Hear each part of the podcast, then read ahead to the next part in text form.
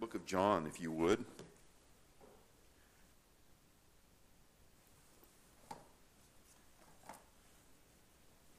John chapter 15 tonight. John 15, verse 17 down through verse number 19. Let's all stand as we read God's word tonight. John 15, verse number 17 down through verse number 19.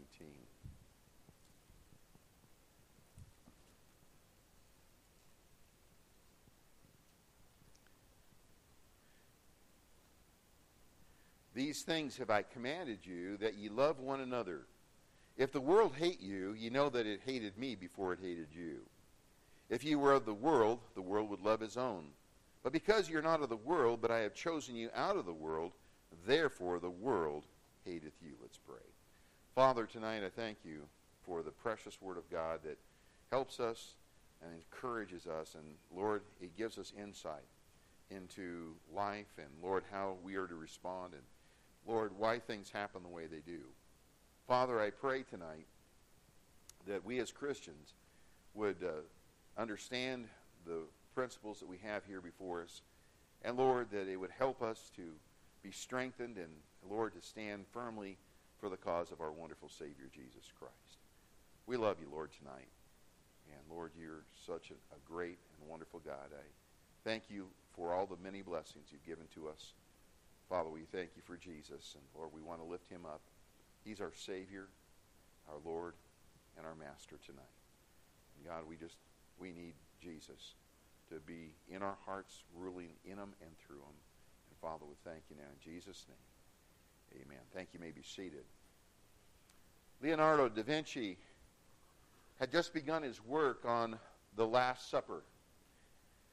But he had, before he began, he had a violent argument with one of the fellow painters there. So Leonardo was so bitter, he determined to paint the face of Judas Iscariot first. And the one he thought, well, I know who I'm going to use as the model for Judas Iscariot. That's that painter that I disagreed with. He says, I will get my revenge on him. As people look up there and they see his face, It'll be forever. So he painted Judas Iscariot's face first. And people, as they looked at that, they could see it was this painter that had this disagreement with Leonardo da Vinci. The only problem was, as he continued to try to paint and paint the face of Jesus Christ, he just couldn't get it right. He was baffled. He tried over and over, and it just wouldn't come to him. How, how could I paint the face of Christ? And finally, he came to the conclusion that the thing that caused him the greatest problem was that he painted the face of that person on Judas Iscariot. So he painted out the face of Judas, and then he was able to resume with that work with great success. You know, when Da Vinci moved past his right to take, uh, take revenge and made it right and made the right response, he broke the power of hatred and allowed the love of Jesus Christ to flow through him. You know, hatred is a work, if you would, or a fruit of our flesh. Turn with me to Galatians. Keep your finger here in John, but go to Galatians chapter 5 and verse number 19. Galatians chapter 5 and verse number 19. The Apostle Paul, here in this portion, speaks about the works of the flesh, or the, the things that are produced by our flesh. He says, Now the works of the flesh, the fruit, if you would, are manifest. Which are these? Adultery. Adultery is a fruit of our flesh.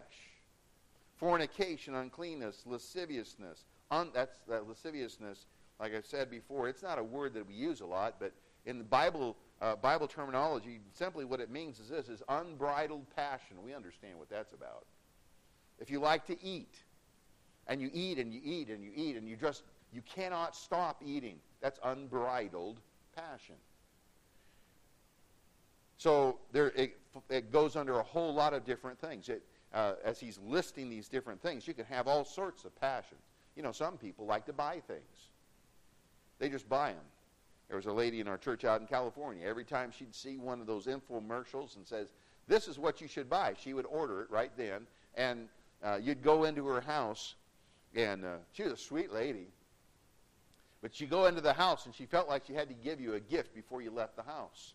And she'd open up her closet, and in her closet were all these info things. So I mean, if you, if whatever it is that you needed or you thought you wanted, uh, you know, could use, she had to. Let me give you this. You know, a, a potato peeler or something like this. You know, she had all these things. Let me give you something. I said, I don't need anything. Oh yes, but you need one of these. You know, she should give you something every time you went to visit her house.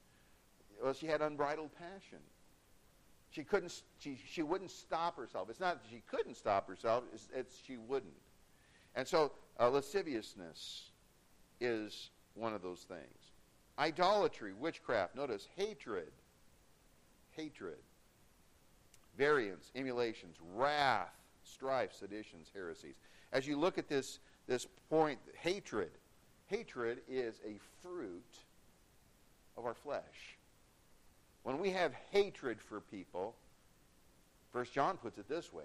In First John 3, it talks about the fact that if you have hatred for a person, you've already murdered them in your heart. That's where it starts. It's a fruit. If you just let that, that people that, that have a hatred for somebody, you let it just keep on going and festering, and it will manifest itself in that regard. The child of God is to put away hatred and wrath. In its place, we're to put on love. In fact, the fruit of the Spirit, if you look at verse 22 of the same chapter, says, But the fruit of the Spirit is love. John 13, verse 35, Jesus said, By this shall all men know that you're my disciples, that you have love one for another. He's talking to Christians. Christians ought to love one another. We ought to love one another. Look with me, if you would. Not only are we to love one another, but in Matthew chapter 5, verse 43, it says we're to love our enemies as well. It's kind of easy to love those who love you. But the test of our faith and this new walk that Jesus has given to us, this new life, the life that we talked about this morning of, of walking in holiness, can't be done in the flesh. You'll, you'll fail. It can't be done by the power of God. And here in Matthew chapter 5 and verse 43, it says, Ye have heard that it hath been said, Thou shalt love thy neighbor and hate thine enemy. That's what people would say. Love your neighbor, hate your enemy. Oh, that's easy. I'll just find out all my enemies and I'll hate them. But I say unto you, love your enemies. Bless them that curse you. Do good to them that hate you. And pray for them which despitefully use you and persecute you. Persecute you. That, here's the purpose, that ye may be the children of your Father which is in heaven. For he maketh the sun to rise on the evil and on the good, and sendeth rain on the just and the unjust. For if ye love them that love you, what reward have ye? Do not even the publicans the same? The lost people? Don't lost people love the people that love them and hate the people that hate them? Well, yeah. And if ye salute your brethren only, what do ye more than others? Do not even the publicans so? Be ye therefore perfect, even as your Father which is in heaven is perfect. We're to love our enemies. We are to love our enemies, but we're to hate their sin. As we love the Lord Jesus Christ and follow in his steps, we will find at times that we're rejected by those who are of the world. Some of those who will want to distance themselves from us are our old unsaved friends. May I share with you that sometimes the ones who want to distance themselves from us are not only our old unsaved friends, but they're Christians who are carnal, walking in the flesh. We'll want to distance ourselves from them. The apostle Peter warned that believers of his day, uh, warned the believers of his day that uh, this would happen. Look with me to 1 Peter chapter 4 verse number 1. 1 Peter chapter 4 and verse 1.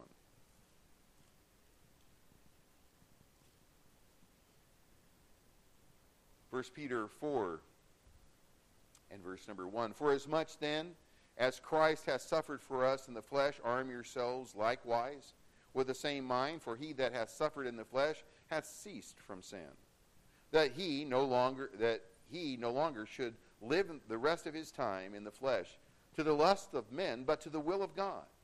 For the time past of your life may suffice us to have wrought the will of the Gentiles when we walked in lasciviousness. That's unbridled lust. That's how the world walked. Hey, it's not strange for the world to walk that way because they're lost. They, their unbridled lust, their unbridled passion, lusts, excessive wine, revelings, banquetings, and abominable idolatries, wherein they think it's strange that ye run not with them to the same excess of riot, speaking evil of you. Folks, when you get saved and you start walking with Jesus Christ, all of a sudden the world looks at you as being a strange person. There's something different. You're not doing what you used to do. You're no fun any longer. Well, Jesus Christ has given us a new type of fun to live for Him, to enjoy what He's done. Likewise, Jesus wanted His disciples to know that, they, that there would be those of the world which would uh, not like them and what they stood for.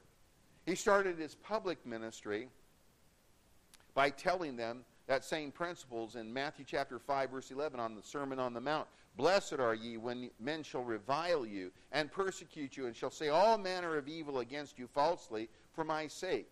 Rejoice and be exceeding glad, for great is your reward in heaven. For so persecuted they the prophets which were before you. Jesus starts off his, his talking about the Beatitudes there. People that are going to follow Jesus, the world are not going to love those people. In Luke chapter 6, verse 22, a parallel passage, it says, Blessed are ye when, uh, when men shall hate you, and when they shall separate you from their company, and shall reproach you, and cast you out, uh, cast out your name as evil for the Son of Man's sake. You know, at the last of Jesus' public ministry, Jesus once again reminds the followers that they will not always be loved by the world. Christian, you're not going to always be loved by this old world. In John 15, verses 17 through 19, we find Jesus beginning the explanation of why. And I think it's important for us to understand it. It's good for us as believers to understand what Jesus is about to say.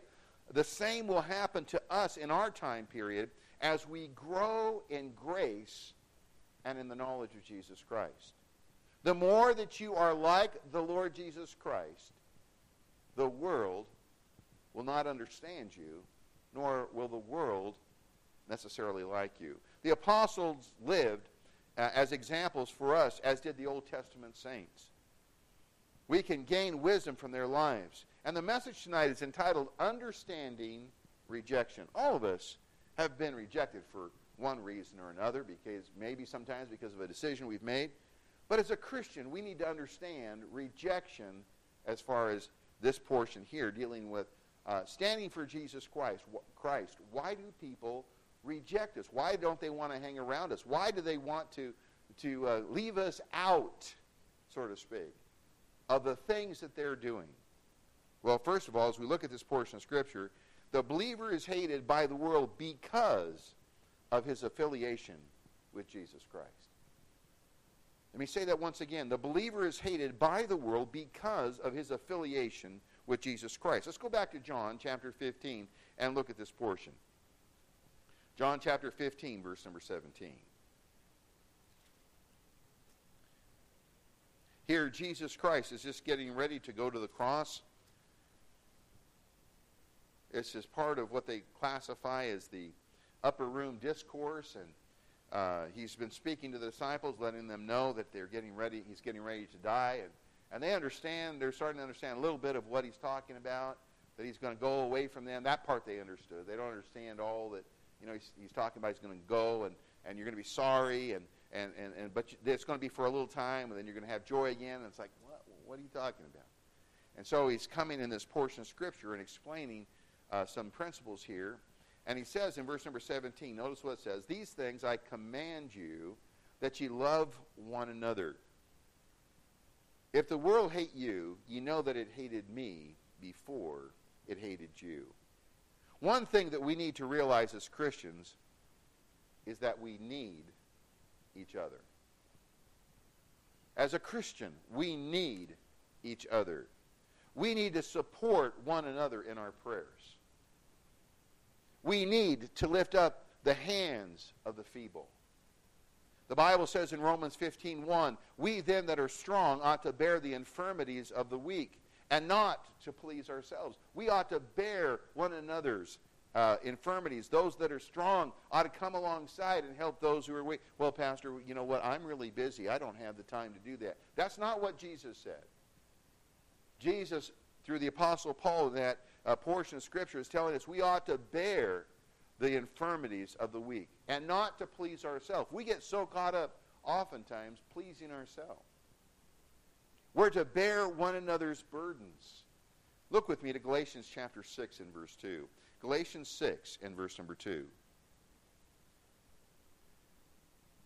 Galatians chapter 6 and verse number 2. Brethren, if a man be overtaken in a fault, ye which are, uh, uh, excuse me, um, yes, uh, I start with verse 1, catching the context. Brethren, be, uh, if a man be overtaken in a fault, ye which are spiritual, restore such a one in the spirit of meekness, considering thyself, lest thou also be tempted. Notice verse 2 Bear ye one another's burdens, and so fulfill the law of Christ. When a person's carrying a load, don't just stand there and say, Man, you got a heavy load there, bud. I understand. Man, if I had to carry that, that would be, I'd see that's probably pretty, pretty heavy. Oh, by the way, see you later. I appreciate so much uh, the folk that helped to clean up over there today uh, after the things were all done. It's a blessing to bear one another's burden. Well, Pastor, you know what? I've got my things to do. I understand. We all have things to do, do we not? But can I tell you something? This is what we need to understand. That in all things he might have the preeminence. The Lord ought to have preeminence in our life. His work ought to have preeminence. You say, well, Pastor, I, have got a little different mindset. I understand. And you need to read the Bible a little more. Because God's Word says that in all things He might have the preeminence. Seek ye first the kingdom of God and His righteousness. The kingdom of God. It's doing His will. It's living for Him. Seek first the kingdom of God. That's what Jesus said in Matthew 6.33. Seek ye first the kingdom of God and His righteousness, and all these things shall be added unto you. The number one responsibility for us as Christians, and I don't care where we are, is to seek first the kingdom of God. What Jesus wants us to do. That ought to be the first and foremost thought of our mind. What would please the Lord Jesus Christ? We're to bear one another's burdens. We ought to especially love one another. It's a command of the Lord. Jesus said in John 13, 34, A new commandment I give you, that ye love one another as I have loved you, that ye also should love one another. John 15, 12, This is my commandment, that, that ye love one another as I have loved you. Once again, the Lord Jesus reemphasizes the commandment in John 15, 17. These things I command you, that ye love one another. I think he wants us to love one another. Love ought to be seen between brothers and sisters in Christ. Now, let me just stop right here. You say, Pastor, okay, I'm a guy. Comes up and boy, he just throws his arms around the girl and starts uh, starts uh, real. I'm going to give you a man. No, no, no, no, no, no, no. It's good for a man not to touch a woman. Okay. Guy starts doing that. Can I tell you something? We need to learn what's appropriate and what's not. Hey, you can give him a handshake and love. Okay. How long are you going to hold on to that? You know, I've had to come up with some guys, and some guys, they like, ladies, they like that handshake, you know, that, that touch. And I had to come up and go, you say, why would you do that? Because, folks, we have to be appropriate. And people need to understand what is appropriate. When we're in the world, the world doesn't understand appropriateness. We look at the world and what the world says is appropriate, and people are laying all over everybody and out in public. That's not appropriate. Uh, so we need, as Christians, to set an example for uh, uh, of the love, how to love one another in the proper proper way. Um, so it, it's important for us to understand those these important principles here. Uh, we ought to love one another's in Christ. Cliques are dangerous in the body of Christ. Say, Pastor, what are you talking about? A clique, where you get a group of people together, maybe our four and no more. Well, you know what? We're content. We know each other. We're comfortable with one another. Hey, we don't want anybody to come in.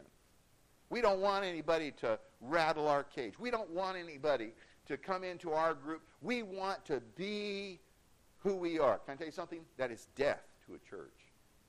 Cliques are death to a church. We become ingrown, and only uh, those that are within our group we treat in that special way. A visitor comes in, well, you're not part of our group, so you just you're you're you're, you're not accepted. I praise the Lord for you folk because you folk have an attitude. When a person comes, as a visitor comes in, you go out of your way to go and help to make them know that they're wanted here. Doesn't matter. I mean, you say, Pastor, got tattoos. Who cares? They're a soul for whom Christ died. It doesn't matter how fancy they dress or how, how they don't uh, have all the fancy things. That's not issue here. The issue is that we love the people of God and we demonstrate that love one toward another. When I was growing up, a new family moved into our area, and uh, when they came over to play, they had developed a special code. And so when there was a group of us together, they would do things with their hands and speak with their hands, and the other person wouldn't understand what they were talking about, and they, they, would, they would laugh, but nobody else knew what in the world they were talking about, and they thought it was big. So my sister, my older sister, said, Well, I'll tell you what, we're going to make a coat of ours. We want to be just like that. Can I share with you? You know, I, I went along with it because I'm sitting there saying, Okay, whatever. You know, who cares? You know, when you make your, when you do this, this means uh, whatever. And so we did that. Can I tell you, um, that idea of getting your own code so that you, we're special, it did not unite us, it divided us. It divided us. Cliques tend to divide rather than to unify. Each starts to develop uh, their own little group. Hey, we're a church family. We're a church family. Old and young. Some churches, you know what happens? They get into a church and the young people do their thing and the, the old people do their thing. See, I'm, not, I'm almost in that group, you know. The old people do their thing and uh, then the, the people over here, they do their thing and they never come together and they're never, they, they don't do things together as a church. It's divided. I submit to you, you know what? We're a family. The body of Christ, a family together. Um, the Bible tells us in John 1:27, only let your conversation be as becometh the gospel of Christ, that whether I come and see you or else be absent, Paul says, I may hear of your affairs, that ye stand fast in one spirit, with one mind, striving together for the faith of the gospel. Oh man, we love the Lord Jesus Christ, and we just want to serve him, and we want to love him, and we want uh, people to know that our Savior is alive and well. Praise the Lord. And we want people to, to hear the Word of God and to grow in grace. And, and what can we do to be a blessing? Why is loving one another so important? Because the church, the body of believers, ought to be a place where they can run to to know that they are loved and accepted when the world shows us such hatred. Sad when people come to the church and they find that they're hated in the church. Folks, in the world, we're going to be hated. And many times people are going through great battles in the workplace and, and mocked in the things of God in the world, and we understand that it happens out there. But when they come to the house of God, it ought to be a place where we set aside all of our, our frustrations and stuff like that and, and, and, and realize, hey, we're to love one another in the body of Christ. Why is love, as I said, Jesus told his disciples that, that they would be hated, and he told them why. Notice back there in John chapter 15 and verse number 18. John chapter 15 and verse number 18. If the world hate you, ye know that it hated me before it hated you.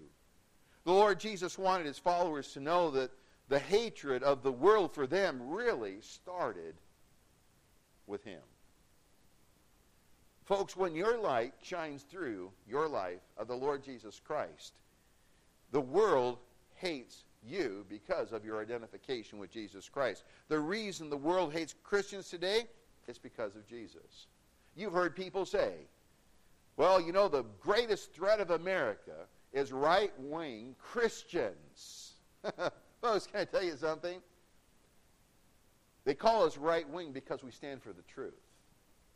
And because we're Christians, we identify with Jesus Christ. And the reason that they hate Christians is because they hate Jesus Christ. Bottom line. Jesus, the one who loves mankind like none other. The one who was willing to demonstrate his love in dying for them. Romans 5 8. He commend, God commended his love toward us, and that while we were yet sinners, Christ died for us. He demonstrated his love for us. Jesus, the one who brought reconciliation between God and man, the one who cares for mankind and where he will spend eternity. Jesus, the one who was hated like none other. John 15, 25, you're there in John 15. Look at verse 25. Jesus says this But this cometh to pass, that the word might be fulfilled that is written in the law. They hated me without a cause. They hated Jesus without a cause. He always went about doing good. He spoke words like none other, like no other spoke. He spoke with words of authority. He spoke the truth. They hated him without a cause. Why does the world hate Jesus so? Because the prince of this world, Satan, hates him. Look at Revelation chapter 12. Book of Revelation chapter 12, last book of the Bible. Revelation chapter 12, begin with verse 1. In Revelation chapter 12, we find a battle that's raging in this portion of Scripture. It's a battle between Satan and it deals with the nation of Israel. It says, And there appeared a great wonder in heaven, a woman clothed with the sun, and the moon under her feet, and upon her head a crown of twelve stars. And she, being with child, cried, travail in birth, and pain to be delivered. This is talking about Israel, the nation of Israel. Twelve crowns, twelve tribes of Israel. And there appeared another wonder in heaven, and behold, a great red dragon, having seven heads and ten horns, and seven crowns upon his heads. We say, well, who is this great red dragon? He's going to explain here in a moment. And his tail uh, through the third part of the stars of heaven, and did cast them to the earth. And the dragon uh, stood before the woman, before the nation of Israel, which was ready to be delivered, for to devour her child as soon as it was born. And she brought forth a man child who was to rule all nations with a rod of iron. And her child was caught up into, unto God, unto his throne. Well, that's a picture of Jesus. He's going to rule the nations with a rod of iron. Look at verse number 9. It tells you who the great dragon was. And that great dragon was cast out, that old serpent called the devil and Satan, which deceiveth the whole world. He was cast out into the earth, and his angels were cast out with him. I submit to you, the devil hates Jesus hates Jesus. Jesus said, Well, the world hates you because it, you're identified with me. Satan is the prince of the power of the air. He's the one who energizes the thinking of this world, according to Ephesians 2, verses 1 through 3. That is why we are not to love the world. Satan energizes the thinking. This world, the direction this world's going, if you sit and listen to the world and what the world says is right, and you, uh, you, you adopt that, may I share with you, you're going a different direction than what God wants you to go. In 1 John chapter 2, verse number 15, it says, Love not the world, the thinking of this world, neither the things that are in the world. If any man love the world, the love of the Father is not in him. For all that is in the world, the lust of the flesh and the pride, uh, lust of the eyes and the pride of life, is not of the Father, God the Father, but is of the world, and the world passeth away, and the lust thereof. But he that doeth the will of God abideth forever. Hey, the world is not going to bring you closer to Jesus. It's going to lead you farther away from Jesus. The more that you embrace the thinking and the direction of the world, the, the Bible says the love of many will wax cold. The more you think about the world, the more that you think the way that the world does, and you start saying, yeah, this is the way that we ought to go, can I tell you something? The more your heart is going to become cold toward the things of God because Satan is the one who's energizing the thinking of this world. Satan thought that if he destroyed the Son of God, that he would that it would all be over and he would finally be able to be like the Most High. Hey, we're just going to kill the Son of God. Remember when Herod was trying tried to do that? He killed all the babies two years and under. Oh, but then he comes to the cross. Well, if I just kill him and on the cross, that'll be it. Huh. Nope. He rose victorious. Once they put him to death. That wasn't the end. That wasn't the end. The Antichrist, when he comes, anti, anti, in, in opposition to Christ, is going to be given power by the devil during the tribulation power, uh, period. And he offers another way different than that of Jesus. He's in op- opposition to Jesus, and the world is going to buy in to that philosophy. And the Holy, and that happens after the Holy Spirit is, re- is removed from the earth. The world is going to flock to this antichrist. The world then hates us, those who are called by Jesus' name, because we love and adore Jesus. Do you love Jesus? You adore Jesus? Man, there's nobody like Jesus. We ought to talk more about Jesus. Let's talk about Jesus more and more. We ought to talk more about Jesus. He ought to be on our lips more and more. We talk to people. It, he, he ought to be the one that kind of works his way into the into the uh, the conversation, just like I was sharing with you this morning. That guy was looking for opportunities to talk to people about their lost soul. We ought to talk about Jesus.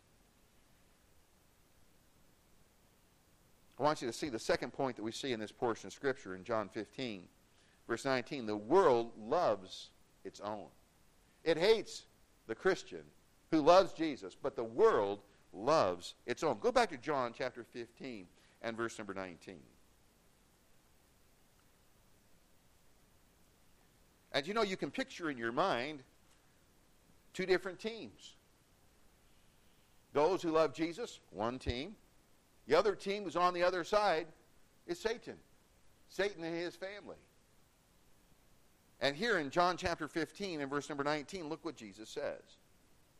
If you are of the world, he's talking to believers, he's talking to his disciples. If you're of the world, the world would love his own. But because you're not of the world, but I have chosen you out of the world, therefore the world hateth you. If you were of the world, the world would love his own. We are adopted into God's family, the church. We saw that this morning. We, when we get saved, we're taken out of Satan's family and we're adopted into God's family with all the rights and privileges of an adult son.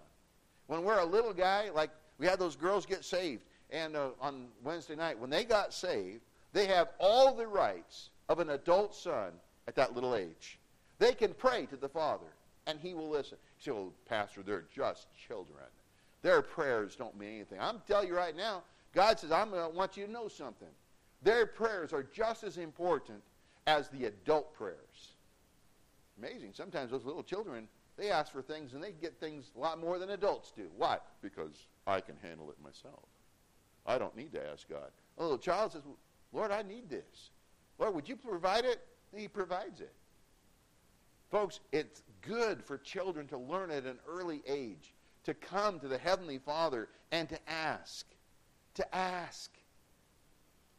I'd rather ask mom and dad because I know mom and dad will provide it for me. Mom and dad will get me the Air Jordans I need.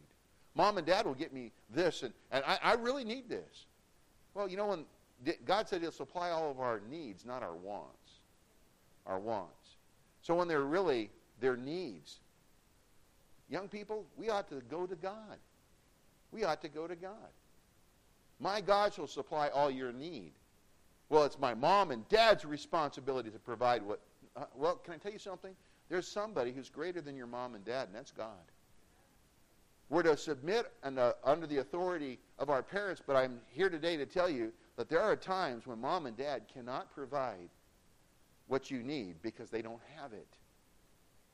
But there is a God who can provide your needs. He doesn't have a problem of meeting physical or mental or spiritual needs. He can do exceedingly abundantly above all that we ask or think. We have not because we ask not. God wants, He says, Call unto me, and, and I will answer thee and show thee great and mighty things which thou knowest not. Wouldn't it be great for God to show you great and mighty things which you know not? Man, I'd like that. Well, uh, He's telling you, call, ask, so I can show you how great I am on your behalf. I'm working with you. I can do great things if you'll only ask. We're adopted into God's family. When we get saved, the Lord Jesus Christ comes and gives us a new, a new life. Therefore, if any man be in Christ, he's a new creature. Old things are passed away. Behold, all things are become new. We are reconciled. See, Pastor, it's a big term. What does that mean? Well, the word reconciled, there's the Greek word kata lalasso, and it, it, it means return to favor with, to be reconciled to one. We are reconciled back to God. We're in good favor with God again. That's what happens when we get saved. We're reconciled. At one point, we were an enemy of God. We were on the opposite side, going the opposite direction. But when we get saved, God reconciles us to God. We're on His side now. We're on His team. We're working with Him. We have a new citizenship in heaven. The Bible says in Philippians chapter 3 and verse number 20, For our conversation, our, our citizenship is in heaven, from whence also we look for the Savior, the Lord Jesus Christ. 1 Peter 2, verse number 9 says, But ye are a chosen generation, a royal priesthood, a holy nation, a peculiar people, that ye should show forth the praises of him who hath called you out of darkness into his marvelous light which in time past were not a people, but are now the people of God, which had not obtained mercy, but now have obtained mercy. Dearly beloved, I beseech you, as strangers and pilgrims, abstain from fleshly lusts, which war against the soul. We are in the world, but we're not to be of the world. We are different because of Christ. The world, on the other hand, loves its own. It applauds those who it applauds those who live after their way of thinking. Those who embrace evolution, the world applauds them. Boy, I tell you, I personally get tired of people trying to ram evolution down my throat. I do. You say, well, Pastor, you're supposed to love people. I do, but I hate their sin, and evolution is sin. Well, Pastor, global warming. I, I'm, I'm, I'm tired of hearing that too. Global warming. Can I tell you something? There is a God who's trying to get the attention of this old world through the climate, and people will not listen to God and turn a deaf ear and excuse it away. And we're seeing all these things build up, and they see it, but they will not look up. They will look to themselves for the answer. And, folks, can I tell you? If they did all this gas changing or this, uh, you know, the carbon, you get your, sell your carbon your, your carbon, uh, um, uh, whatever it's called. Yeah, that carbon stuff. You know, each country has so much carbon that they can they, they, they can credit. You can sell that to other countries, and if you just sell that your right to have to pollute so much, then they they can. Do, folks, that's stupid. That's plain out stupid. All that is is a way of taking your money and giving it to somebody else and using that under that guise. That's all it is.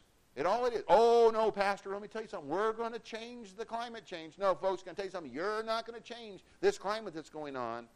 God's going to change it. And it's going to change here pretty drastically, I think, pretty soon. I think the Bible talks about the tribulation period. People with climate change are going to have some great problems during that time. But you know what? They're not going to look to God. The world's going to love its own. It's going to love the Antichrist because he's going to say, I'll take care of you. I'll I'll get you out of this mess. The world says oh, uh, abortion is all right. Boy, don't people hate the reverse of some of the Roe versus Wade? Praise God. Praise God, we had a, some people on the Supreme Court that looked at that and said, you know what? They overstepped their bounds and they were wrong. It's too bad 60 million babies were slaughtered. That blood is going to be required of America. It's going to be. Has to be. God says it's going to be. Old Testament scriptures over and over again. To legalize drugs. People say, oh, you know, Pastor, it's, it's okay. We ought to legalize drugs. We're going to pro- provide the, the crack, crack pipes for the, the people that are on crack so that they can be able to do it. Just go down there and, and we'll provide that for you. Excuse me? Where is your brain? We have lost common sense. Now we've got fentanyl coming over the border like it's just a flood. And the drug dealers in Mexico are just pumping that stuff through, and it's going to affect our children and our schools and, and, and people in, the, in, the, in, the, in our nation because it's accessible. The world loves its own. Boy, aren't they applauding that? You know what, what bothers me is the fact I was listening the other day. They've got some of these people that are coming across the border, and, and you know, those people are still people for whom Jesus died. Those immigrants. I, I'm not in agreement with having open borders like that. I think if they want to come in, they ought to come in legally. Their laws are established for how they can do that. But them coming in, I was listening to one of the gentlemen there, and he was talking about there on the borders, and they were talking about how that all these people were coming in, and they were just dumped. They just dumped 50 people in there in the street down in it was down in Texas, brother, and they were just talking about they have no place to sleep, they have no food, the heat down there. Folks, that's that's horrible. That's horrible. But we have created that problem because we've applauded not keeping the law. And our president is not keeping the law. He was put into power to uphold the law. Folks, I'm, I'm here today to tell you that the world loves its own. Illegalized drugs. It's all right to riot and burn people's places if you're upset. That's what the world says. And if you go to jail, we'll bail you out. Can I tell you something? The world loves its own, but it's wrong. You are your own God. That's what the world says. So you can dictate what's right and what's, what's not right. It's called humanism. Folks, that's not what's right. That's why the, why the world heaped praise. You remember Michael Jackson? Man, a, a guy who was really messed up taking a little child and holding him out of a, out of, I think it was a second story window, dangling him over the second story window. That guy had all sorts of problems. Folks, the world was applauding him. Oprah, Op- Oprah Winfrey, and all of her new age stuff. Oh man, she's so wonderful. I mean, she's got all this money and all this wealth. You know what? She needs to get saved, just like Michael Jackson needed to get saved. But I tell you what, for Michael Jackson, it's too late. It's too late. The world applauds its own. It claps and tells how great they are. As a Christian, we ought not to want to be numbered with that crowd. See, the pastor, look at all the, the popularity and what they can do. Folks, this life is so short. All the money in the world, all the popularity in the world will not give you joy and peace. But Jesus will. The world's father is Satan. Jesus said in John 8 44, speaking to the Pharisees who were lost, he says, You're of your father, the devil. And the lust of your father ye will do. He's a murderer from the beginning and abode not in the truth, because there is no truth in him. When he speaketh a lie, he speaketh of his own, for he's a liar and the father of it. The world being led by Satan. You know, as we conclude here tonight, the Lord has chosen us to be different. To be different than the world. Look there at verse number 19 of John chapter 15. The world, the Lord has chosen us to be different. Look what he says. If you're of the world, the world would love his own. But, contrast, because you're not of the world, but I have chosen you out of the world, therefore the world hateth you. The Lord has chosen us out of the world. That word chosen, it's the word ek logomai. And it means, ek means out of, legeo, or legeo means to say or to speak, to call. The church is called ekklesia. Ek, out of. Kaleo means to call. We have been a called out assembly. Called out of what? Called out of the world. We're called out. We're to be a different. The world needs to see there's a difference because we're saved. Today, what happens? Churches They don't want to be known as a church, an ecclesia, a called out assembly. Hey, let's just take the name church off because that's offensive to the world. Folks, can I tell you something? God calls us a church. And we ought to be called out. God's called us, as we said, to holiness, to walk in righteousness, a different way of the world. And what the world has done is it's flooded into the church. And you see no difference between the church and the world. That's why I believe when the Antichrist comes, there'll be a lot of churches that are going to keep on going. They're not even going to know that the true Christians have been taken home because they're just a social club. Folks, but a true church preaches the Word of God, preaches salvation by faith in Jesus Christ alone, preaches the truth of holiness and righteousness and a true walk for a lost world, a light in the midst of a dark world. We are in the world, but we're to be separate from the world. We are to live according to what the Bible says. Look at 1 Thessalonians chapter 5 and verse 21. 1 Thessalonians chapter 5 and verse 21.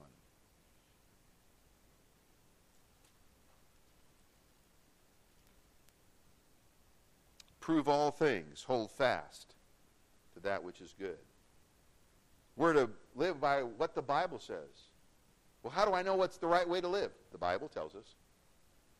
Well, you know, there's a lot of there's a lot of things. I've heard people say, "Well, the Bible doesn't cover everything. It covers all the principles." God's given us all things that pertain to life and godliness. You can learn how to live your life according to the Word of God. We are to have Jesus' goals for our lives. Romans chapter 12, verses 1 and 2. I beseech you, I beg you, Paul says, Therefore, brethren, by the mercies of God, that you present your bodies a living sacrifice, holy, H O L Y, what we said this morning, pure, without sin, thinking the right thoughts, godly thoughts, not the world's thoughts, not what the world says, but what God says. The holy, acceptable unto God, which is your reasonable service, and be not conformed to this world but be ye transformed by the renewing of your mind. You may prove what is that good and acceptable and perfect will of God. We're to please Jesus with our lives. We're not our own, 1 Corinthians 6, 19 and 20.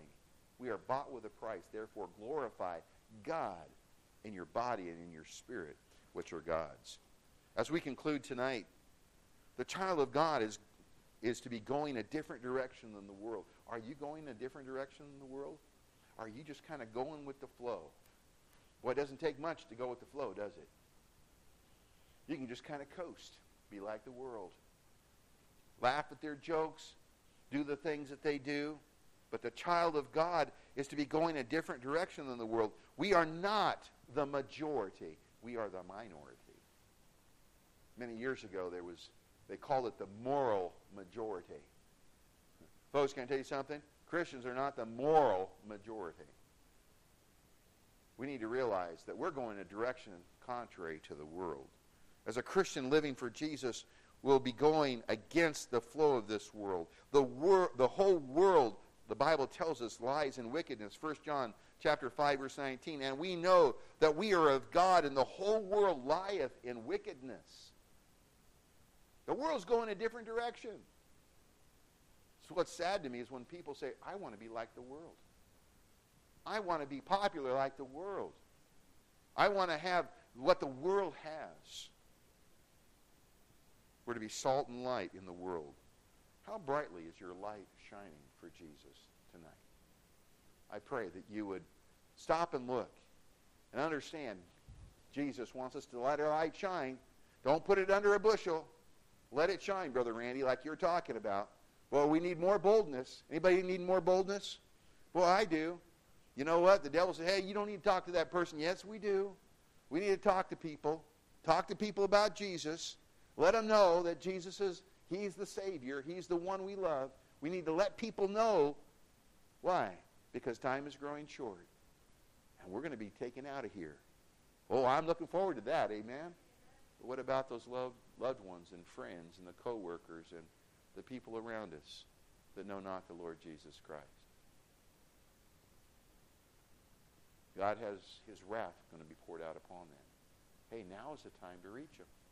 And God's given us the message that can make the difference. Let's pray. Dear Father, thank you for the Word of God. And thank you, Lord, for sending Jesus to die for us. I thank you for the new life that, that we have because of Jesus. Lord, may we walk as a different person, a person who loves you with all of our heart. Lord, I pray that tonight that we would decide in our heart to let our light shine for Jesus. Lord, that you'd give us boldness, that you'd give us courage to stand for you. And Lord, I pray for our lost loved ones and friends right now. With every head bowed and every eye closed, do you, do you have somebody that's a family member, a friend, a loved one that doesn't know Jesus as your Savior? Do you know somebody like that today? How many know someone like that? They're not, they're not saved. Pray, yes, I see those hands. Why not, why not pray tonight? Lord, give me the boldness, give me the courage to talk to them about Jesus. Oh, they may not understand it at first, but you know what? They need Jesus. They need him so that we can rejoice together in heaven for eternity. Dear Father, I pray that you give us that boldness. Lord, help us to rejoice in this new life that we have in Christ. Lord, I thank you for your goodness and mercy. And Lord, I pray tonight that we would be the type of child that's going to bring praise, honor, and glory to you. Pray for our lost loved ones, Lord. I pray that they'd be saved. Lord, we'll give you all the praise in Jesus' name. With every head bowed and every eye closed, I'm going to ask that you stand. Brother Scott, I'm going to have you come and sing the invitation song tonight with heads bowed and eyes closed. Maybe tonight you say, Pastor, I want to come pray for my loved one right here at the cross. At the altar tonight, I want to bring their name before the throne of God. And I pray that they get saved. Maybe it might be a mom or a dad or a son or a daughter or a brother or co-worker. Who's going to pray for them if we don't? Who's going to love them if, for Christ if we don't? Maybe God's speaking to your heart about one of those individuals tonight. Brother Scott, come sing a song of invitation